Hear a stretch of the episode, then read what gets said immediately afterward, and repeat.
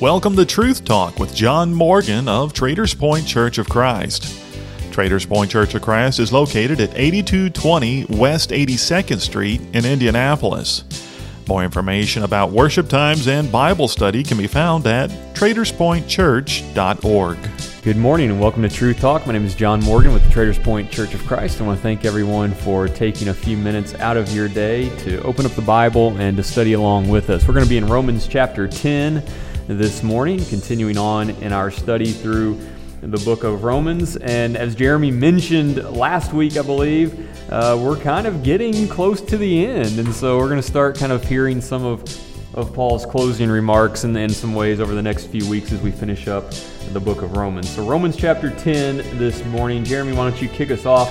Paul obviously has been dealing with a lot of, of, of situations and issues uh, between the Jews and the Gentiles. And, and, that's going to continue a little bit here in chapter 10 as he specifically addresses Israel here at the beginning of chapter 10. So, and when you look at this, where, where is Paul taking the minds of the readers here as he begins this chapter? Well, good morning. You know, we, you've made mention we've been now in the book of Romans for several weeks, and this is kind of a new approach for us on the show of, of taking, you know, a book and working our mm-hmm. way through it. And we're in week number 10, and, yeah. you know, I'll just kind of throw a, a, quick plug out there. I mean, if you're picking up here in Romans 10 and listening, it, it's available that you can grab mm-hmm. hold of, of our, um, of our uh, discussions and studies from all the way from Romans chapter 1 up until now. And so, where, where we are here in Romans 10, certainly, again, we've made mention each and every week. I mean, the book of Romans flows very nicely from one chapter to the next. That's what makes it just a great study. It really makes it for a great book to read at one sitting. Mm-hmm. If you've got one, take you real long. I mean, not as long as you, you would certainly think of, I'm going to read a whole book of the Bible, that's going to take forever. No, it's not going to, it's not going to take you that long, but it reads very smoothly. And so, the transition from chapter 9 to chapter 10, as you made made mention really still is focusing around the people of Israel, uh, the Jews. Paul has had things to say specifically to them, he's had things to say specifically to the Gentiles. One of the major themes of the book of Romans is trying to get both of those groups to understand everybody's in the same boat, mm-hmm. everybody's got the same problem, and the solution is the same for everybody. And so, uh, one of the major themes of the book itself is that. But he, he does take a little aside here to make mention of some things specifically to the people of Israel. I think we're still hanging on a little bit from chapter 9 and the way that he opened that chapter, mm-hmm. and almost maybe cutting off of the pass a little bit if the Jewish folks are maybe feeling sorry for themselves or they're a little saddened by, you know, some of the things that he said already to almost kind of lift them up a little bit. And that certainly is the feel that the beginning of this chapter kind of takes on. Yeah, and right off the bat, I mean, he says, right here, I, I, think what everybody would hopefully have assumed, but I think Paul wants to make it very clear. My heart's desire and prayer to God for Israel is that they may be saved. And really, when you think about it, that is the purpose of this entire book right is is for for everyone to be saved that that's why paul is writing this that's why he's going into such detail on some of these things that's why he talks about baptism. That's why he talks about faith. That's why he talks about in this chapter confession. He, he talks about these things because he truly wants everyone to be saved. That if you had to just summarize what Paul's desire and goal was, I think that's it. He wants people to be saved. But what he sees in Israel is important because I think it's something that is very prevalent today. He follows that up by saying, I bear them witness that they have a zeal for God. So that sounds good. Right but not according to knowledge. Now, if I was a Jew and I try to put myself in, in their shoes, I, I think I'd be like, hold on just a second. I mean, remember who you're talking to here. I mean, we're the people who the law was given to. We're the people who have had that special relationship with God. And now you're, you're commending us for our zeal, but you're calling us out on our knowledge. And I think there's something there that is important. I think it's it's important for us to talk about uh, today because I think there are a lot of people who have a zeal but not according to knowledge. And, and there is a, a, really important point that Paul is trying to make here about the relationship that we are to have with God and what's expected of us. And the zeal part of that is important, but so is the knowledge part of that. And that's going to require time, that's going to require study and effort to build that relationship and come to that knowledge that he's encouraging us to. But that's got to be a part of the life of a Christian to have the zeal and to have the knowledge. I, know certainly we're going to talk about it as we get a little deeper into this chapter, but you, you're right. I mean, right at the very outset, you have this idea that, listen, what, what his heart's desire, what God is looking for, is that, listen, all of Israel can be saved. And, and that really becomes a pretty key component to this whole chapter. I mean, I have, I have saved underlined in my Bible, and the reason for that is it's a word that repeats itself over and over. Verse 9 again, we'll get to verse 9, but again, you see the word saved again in verse 9. Verse 10, you have the word salvation. Verse 13, the word saved again. I mean, I have all of those underlined in my Bible because it's one of those repeated words and it's in a pretty small space. So now it's easy to say, well, this is a pretty important, a pretty important thing. And, and it is. And salvation is there, salvation is available. We've talked a lot about that already in the book of Romans. But the key component to what you just made mention of, it's not just having a zeal for God, but it, it, it is according to knowledge that salvation is there, the desire for man to be saved is there, but it still has to happen God's way. Yeah. It still has to happen the way that God has laid it out. It, it isn't enough to proclaim, I love God, but then have nothing to do with what his law is is. It, it's not enough just to say, I, I love God or even I want to be saved by Him, but not go about it in the way that He has lined out. And the book of Romans has tackled a lot of that already, mm-hmm. certainly early on in the book. And I think kind of this is a reiteration of that, that it's not enough just to say, I have a great relationship with God and, and scream that as loud as you can. It has to have some substance, it has to have a base. And that base is in what God says. Mm-hmm. And that has to be a focus in, in really all that we do. I think sometimes uh, we can get so intimidated maybe that maybe that's not the right word but but a little bit overwhelmed when we pick up the Bible and it's you know the largest book most people would ever read. You know, it's it's certainly intimidating for me. I'm not a fast reader. I don't have some you know high level of, of understanding that goes above and beyond what other people have. And and this big book can get really intimidating. And when you start to talk to people about the need for knowledge in God's Word, I think sometimes I've seen it in people's eyes where they look at this and think, I don't know if I can do that. Like you're expecting me to to have this thing memorized forwards and backwards. Uh, what what do you really mean when you say knowledge? And I think what Paul's talking about here is a little bit what he ended chapter 9 with when he was talking about the Israelites how they were pursuing righteousness but they were leaving out the faith that was necessary to truly attain it. And I think knowledge is very much the same way. Sometimes we just pursue knowledge for knowledge's sake. That's not what God wants. He wants us to pursue knowledge in faith. He wants us to pursue knowledge because we want to develop a relationship with Him. You can get a PhD in the Bible and still be lost. It's not all about just knowing it, but it's about knowing it because you want that relationship with God and you understand that it's through her, His Word that He speaks to us. And our lives are changed through that. And so, yes, I want to become intimately familiar with what God has to say to me. And when we approach it that way, listen, it's still going to take a lifetime of study. There, there's no way around that. But when we approach it that way, it becomes a lot less intimidating because we're approaching it from the perspective of this is where my relationship with God is formed and built upon. And so, yes, I'm going to devote myself to a lifetime of learning. That, that I think helps ease some of the tension that can exist to people when they first approach the Bible. Yeah, I think because, it, listen, sometimes when we're, we pick up a big book and, and maybe it's got maybe a textbook kind of feel to it, we think, well, I've got to, you know, ingest all of these words mm-hmm. because there's going to be a test at the end. Mm-hmm. And, and that's, that's not the idea of studying God's Word. It's not about, you know, ingesting everything that we say because, you know, somebody's going to lay a big test down in front of us, and we've got to be able to, you know, we've got to be able to fill in all these blanks. That's not the idea at all. I mean, the idea is having certainly a love that you've talked about, but a respect for what mm-hmm. God says. That God, he, he is the one who directs my life, He is the one who directs my steps. He does so through His Word. And I have that level of respect and reverence for Him. And now I'm going to have that level of respect and reverence for His Word. I, I flipped over to Psalm 1. I mean, the book of Psalms is a great example of you know, people's attitude towards God. I mean, you see that, you know, conveyed over and over through the book of Psalms. But, I mean, the, the book of Psalms starts there in Psalm 1. I mean, the very beginning, in the very first two verses is, you know, blessed is the man who walks not in the counsel of the ungodly, nor stands in the path of sinners, nor sits in the seat of the scornful, but his delight is in the law of the Lord, and in his law he meditates day and night. And that is that contrast of I'm not interested in my own direction, or I'm not interested in man's direction. I am solely interested in God's direction. And I'm so interested in that I'm going to make it an integral part of my whole life. I'm meditating in it day and night. I'm making it a part of, of what I'm all about.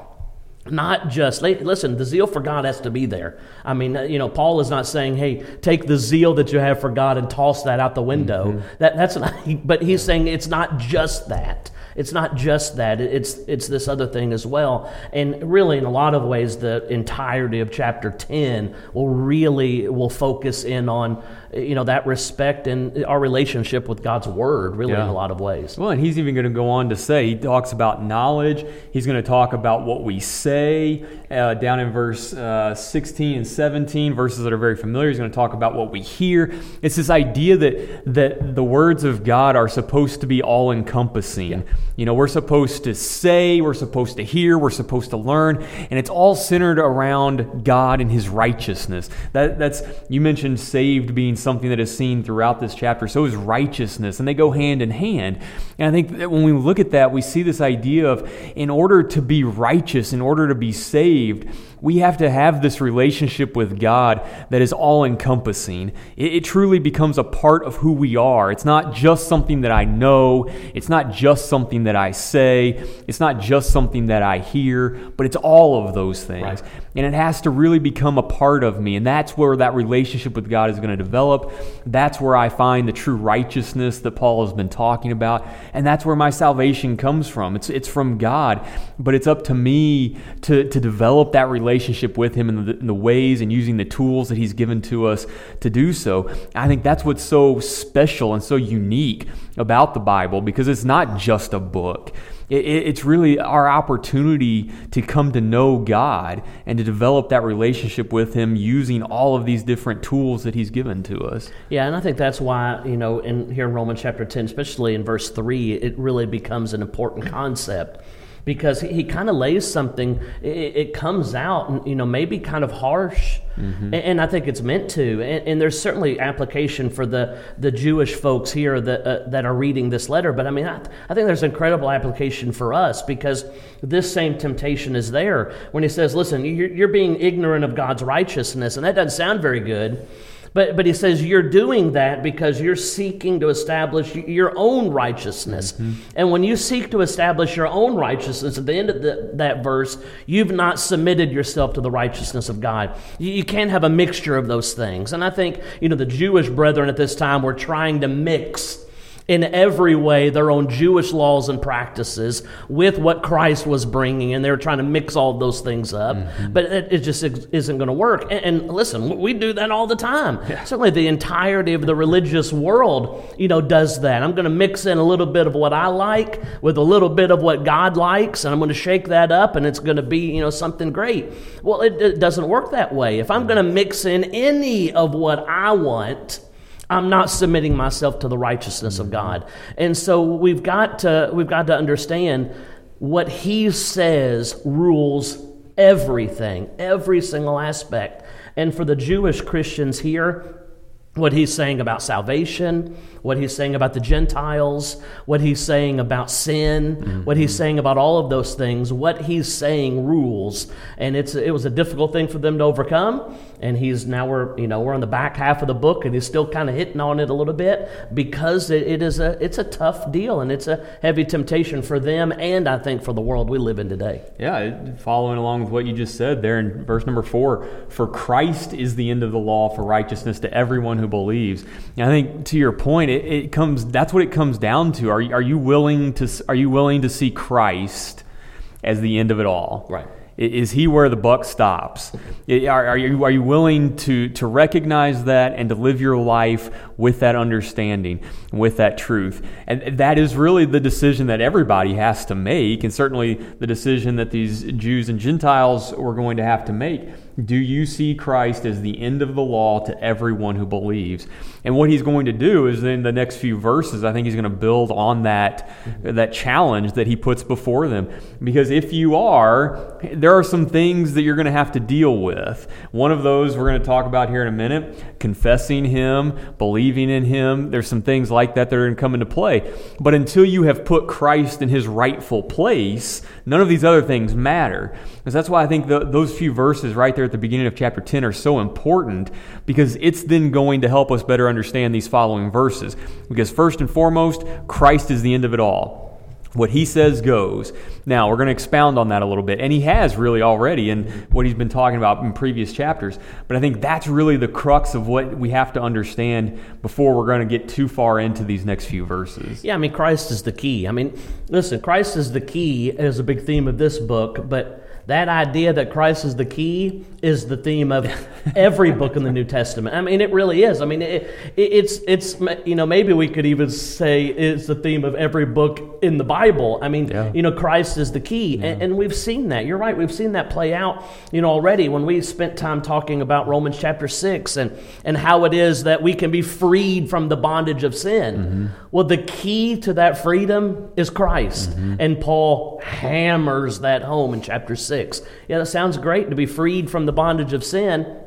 How does that happen? Christ is the key. I'm not interested in the wrath of God that's talked about in this book. What's the key to, to missing the wrath of God? It is Christ. He is the key. And ultimately, as we get to the middle section here in chapter 10, it, Christ is the key. And so when we get into those passages you made mention about confession in verse 9, believing in Him in verse 10, calling on His name, I mean, all of those things are still centered around Christ who you rightly have said should be in the very center of our life. Mm-hmm. And when that's the case, everything else begins to take shape. That's right. And really, I, it shouldn't even come as a surprise. In fact, we should see it as a natural progression in our understanding that when we have come to that realization, that we freely and openly confess Jesus yeah, as the Son of God. Of course we would. Believe in Him, absolutely. Of course we will, because I recognize what He's done for me. I recognize the position that He holds.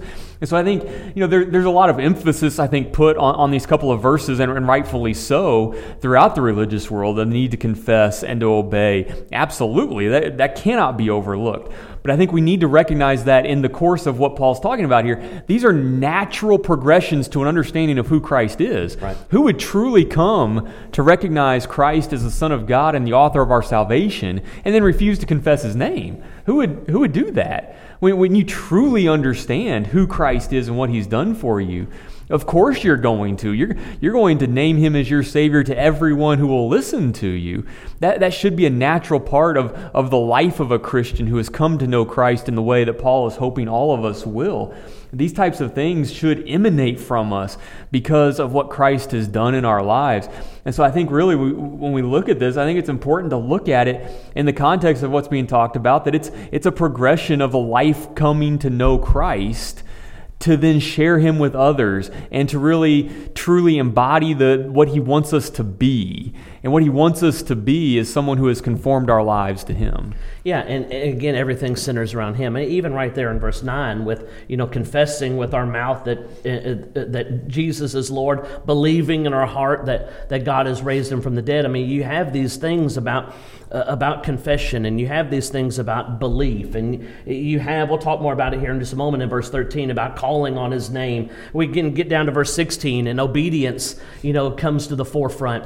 And, and we see all of these things in this in this passage but even when we're studying as we are just here in romans chapter 10 but anytime anytime you're studying god's word i mean there's there's several things that you've got to keep in mind all the time and we'll, we'll talk often about context we've done that a lot in our study study because we've tried to keep, you know, the context of the book of Romans itself, you know, in play. But, you know, even with God's word itself, I mean, when we start to make a, an understanding of what's being talked about here and maybe maybe that speaks against or contradicts something that's said somewhere else, my immediate red flag says, well, that, that can't be the case mm-hmm. because, I mean, the Bible's not going to contradict itself. And so when it's saying one thing here and it's saying one thing here and maybe it's saying one thing over here, we've got to be able to merge all of those things together. And this is a picture given to us here about yeah, is confession an important part of our salvation? Absolutely. Is belief an important part of our salvation? Absolutely it is. Is faith an important part? Absolutely it is. Is God's word an important part? No doubt about it. Is obedience an important part? No question about it. I mean, all of those things we see, and, and certainly this passage here is no different from mm-hmm. any other place in the New Testament. But these things are certainly be lifted up because of the context of where he is in Romans chapter 10. Yeah. You know, I think it's, it's interesting. This is uh, something I, I, picked up on a little while ago. Obviously, he's writing this to both Jews and Gentiles, but he's, uh, he's specifically addressing this to, to the Israelites. And the Israelites at this time, many of them still spoke Hebrew, but certainly their, uh, their background was in the Hebrew language. And I've always thought it was interesting. In, in Hebrew, the word for hear is the same word for obey. There aren't two different words for those. So if you were speaking Hebrew and you were saying that somebody heard something or that somebody obeyed, it's the same word that you're going to use in there. And there was this understanding that if you truly hear, then there is an expectation of obedience that comes with it. And I think the same is true. We, we sometimes differentiate between the two, but we have to remember that Paul is writing this to people who probably understood that correlation. And I think he, he's kind of highlighting a little bit of that here for these people that, listen, if you you've heard everything that I'm telling you about Christ, there is a natural expectation that obedience follows. Mm-hmm. And that, that, is, that is a truth within Scripture. When we, when we hear the truth about God and who He is, when we hear the truth about Christ and what He's done for us, there is a natural expectation of obedience that follows that. And so when it comes to hearing about Christ, recognizing Him as our Savior, Yes, we are going to confess him. Yes, we are going to believe in him. Yes, we are going to be baptized as Paul talked about in Romans chapter 6. He's going to he's going to really hit on that. You mentioned it in verses 14 and following when he talks about the very fact that there's some who haven't who have believed but haven't obeyed. And there is this expectation, I think, and it's important I think that we place it upon ourselves that there is an expectation to hear and then to believe mm-hmm. and then to obey. Yeah. That, that's the way it's supposed to work. It always has been. And so when we read this, I think sometimes there's a danger of pulling some of this out of context and, like you said, saying, well, you know, these two verses say I have to confess and then I have to call on the name of the Lord, so I'm good. When really what we're doing is we're just picking the portion that we want to look at, as opposed to seeing Christ in his entirety mm-hmm. and then submitting ourselves in obedience really we're not following the pattern that the Bible sets up for us when we do that. It's really important that we look at this from a holistic perspective and recognize the need for obedience to follow our understanding of Christ. I think even you may mention even in verse 14, I, th- I think, and the point that's made here, and I, I, think it's made in lots of other places, certainly when it when we use the word of believe, but I, I think for us, certainly biblically, it is belief and obedience are go hand in hand. I mean, that's mm-hmm. you know that's the way it's used. That's the way it's used in the Bible. I mean, you see in a passage that a lot of people are familiar with, like in Mark chapter 16 and verse 16 where that is made mention. You know, he who believes and is baptized will be saved, but he who does not believe will be condemned. And maybe someone would ask, well, how come it doesn't say he who, you know, does not believe and is not baptized will be condemned? Well, because obedience, if there's no belief, there's no obedience. I mean, those two things, you know, come together. And so I think that's why you have right there in verse 14, how then shall they call on him who they have not believed? And, and how shall they believe uh, in him who they have not heard? And, and how shall they hear without a preacher? He's saying these do things. You can't have obedience without belief, or you can't have belief without obedience. You, you can't have those things. Those things don't exist. And so he, he has all of this. You know, verse 13 is that quote from Joel 2 about, you know, whoever calls upon the name of the Lord shall be saved. Uh, well, that's not the first time this is found in the New Testament. I mean, yeah. Acts chapter 2, uh, that same quote is given, you know, right there from Joel 2 about, you know, calling on the name of the Lord. And what do we see in Acts 2? Obedience to the Word of God.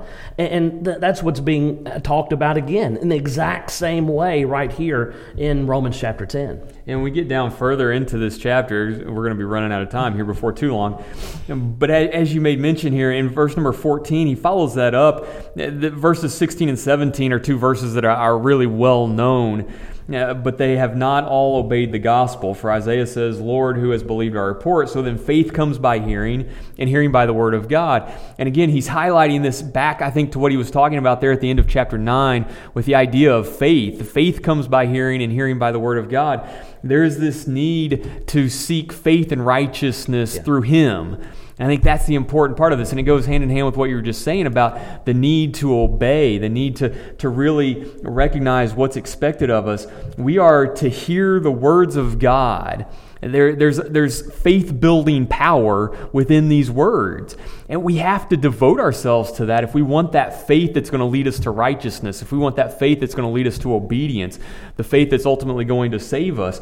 We have to, to dedicate ourselves to, to the study and to the hearing of the Word of God. That, that's an important part of, well, it's not that important part, it's the basics of, of coming to a true faith that God has set, for, set before us. We have to hear the Word, we have have to devote ourselves to it, and that's where that faith that ultimately will save us comes from. And you know, this is you know, for a lot of times, you know, certainly I'm, you know, both of us are, you know, preachers, and and you know, this is passage we we always like here in verse 14, especially, you know, how you know, how they're going to hear without a preacher, and you know, but you know, just defining that word is just listen. This is the word of God proclaimed. Mm-hmm. I mean, mm-hmm. and the point is, it's it's allowing the word of God to come to life in some way, and that happens in lots of different ways. It happens by, you know, vocally, by, you know, when we think of a preacher like Paul was or like Apollos was or the, you know, the apostles there, that they are verbally proclaiming the word of God. And certainly that's the case, but it, we can preach to ourselves. I mean, yeah. you know, I can open up God's word and preach to myself because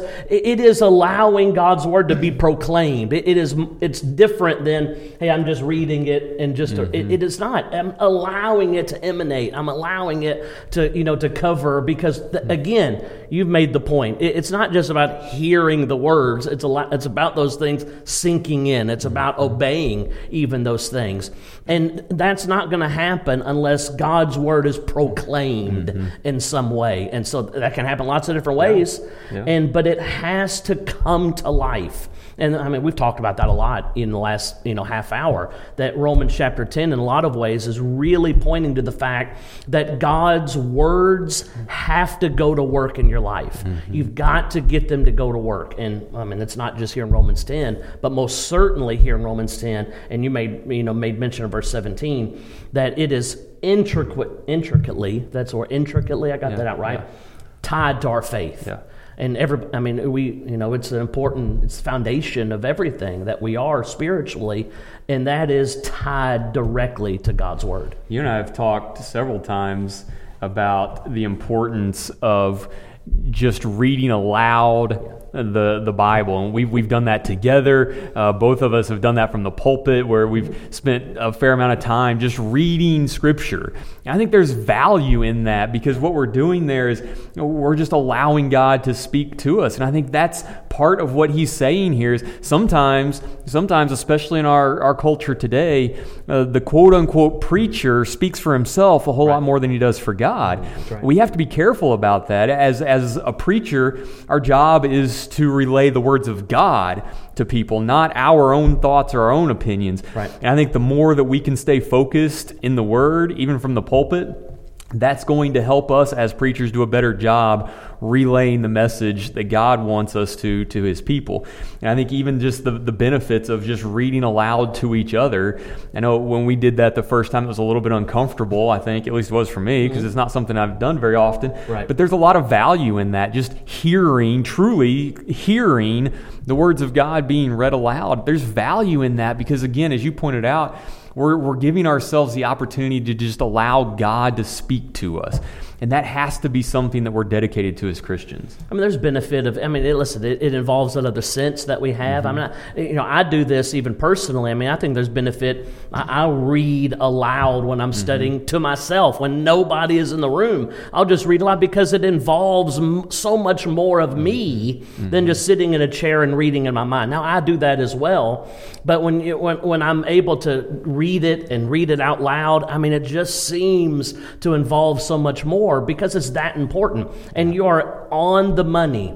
It doesn't matter as the preacher what Jeremy thinks. That's not what a preacher biblically. Now that may be in our culture what a Yeah. preacher is all about, but not what we see here, not what I see in God's word. A preacher is there to proclaim the words of God. That's it. And to I mean I'm leaving myself out of it in every way. Mm-hmm. It is to proclaim and to bring understanding of God's word. And ultimately all of that is going to lead to salvation.